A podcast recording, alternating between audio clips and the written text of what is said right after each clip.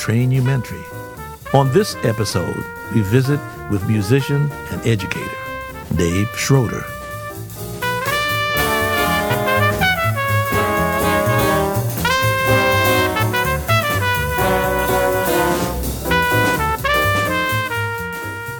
Well, I discovered John Coltrane quite by accident. I grew up in the Midwest in the middle of nowhere in the cornfields. There was no record store around, and uh, the only recordings I had were my father's big band records. Well, one day somebody told me that there was a sax player I need to check out named John Coltrane. And so, being a, a young kid of probably uh, 10 or 11, I go to the library that had no such records. So I, I filled out an order form for any John Coltrane records, and I spelled it C O A L T R A I N. And of course, nothing came back. So a few years later, I, I went on a trip to Omaha, Nebraska, and went to a record store, and here was a whole bin filled with John Coltrane records. So I bought one called uh, John Coltrane His Greatest Years, figuring, well, this will be his best hits. And so I get home, and it was um, tunes from his later period, mostly free things like uh, Om and uh, Mama, and uh, and I was going, what is this? This can't be jazz, and I dismissed it. It wasn't until years later I um, was in high school.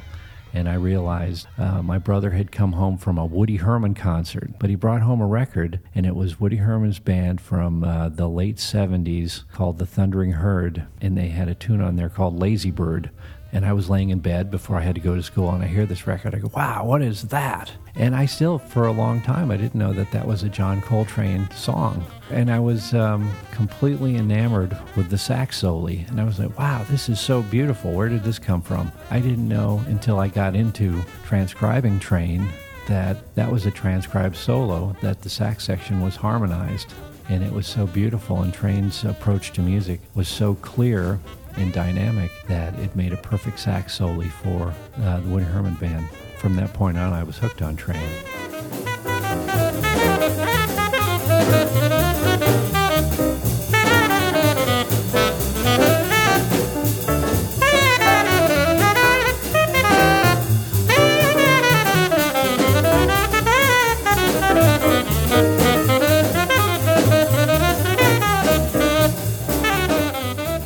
As a saxophone player, and but more importantly, as the director of jazz studies at NYU, John Coltrane is a um, is an important person to deal with. Uh, somebody like Coltrane was a true original right out of the box.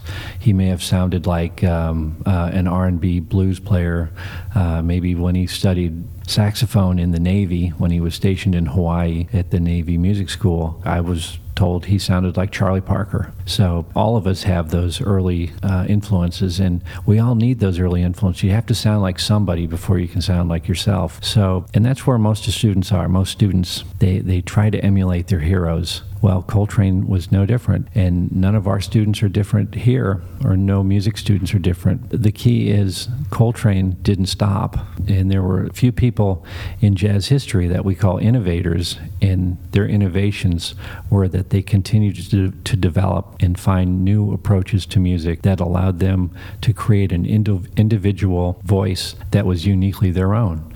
You drop a needle on a record, or turn on a CD or a MP3 and uh, within two seconds you know it's John Coltrane, or you know it's Miles Davis, or you know it's Louis Armstrong.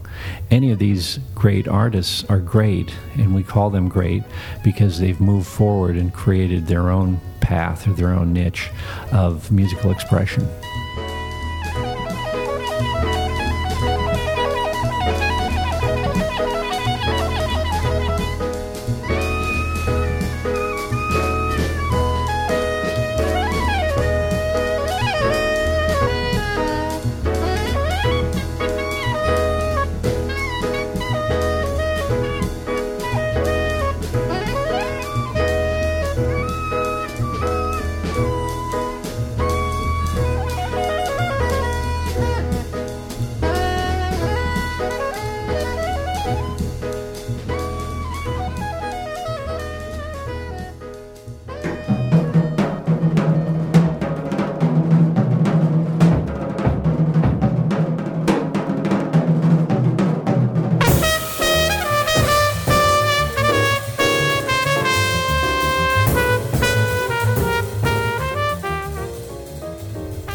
My favorite albums for just sheer impressive technique is uh, John Coltrane, The Last Trane on Prestige, uh, with the first track, Lover, which is at a breakneck tempo. And I actually play this song as an example of here's John Coltrane, and this is an example of what is known as his sheets of sound which is are these amazing flurries of, of eighth notes and at very fast tempos. And and this wasn't heard prior to uh, Coltrane. There was nobody. I mean it's it's the same thing comparing this to Charlie Parker and the new bebop era and strings of eighth notes. And now we have this supercharged uh, approach to uh, chord changes that really revolutionized music.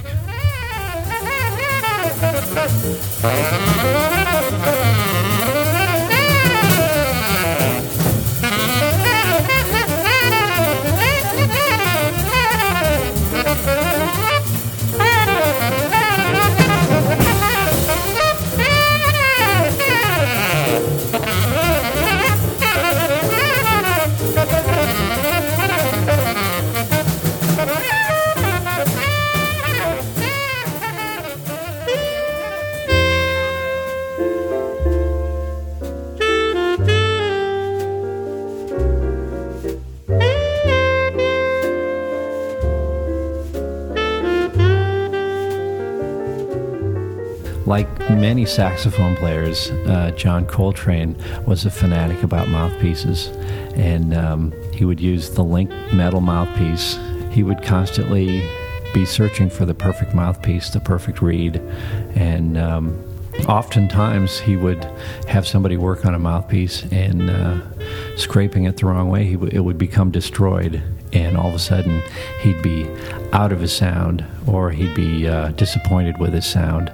Uh, one example, the story that I heard when he did the Ballads record and the Johnny Hartman record, they were on a rubber mouthpiece because he had destroyed his mouthpiece trying to make it just a little better and just a little stronger, a little brighter, and uh, you know took the wrong step and destroyed it. So he was he was always in search of something.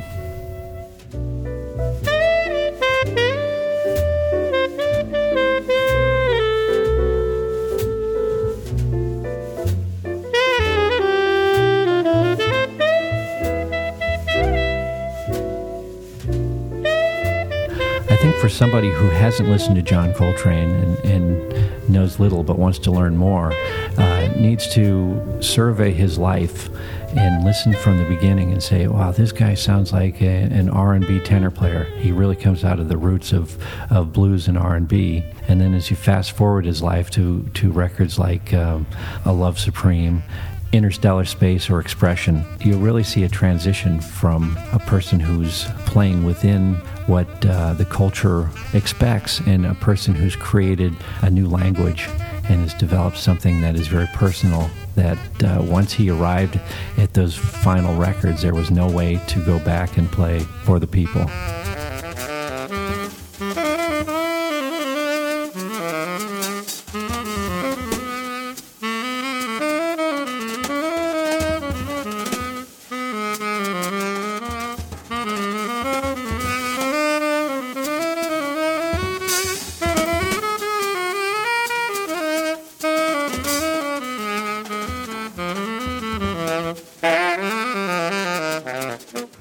For more information on the program, visit trainumentary.blogspot.com.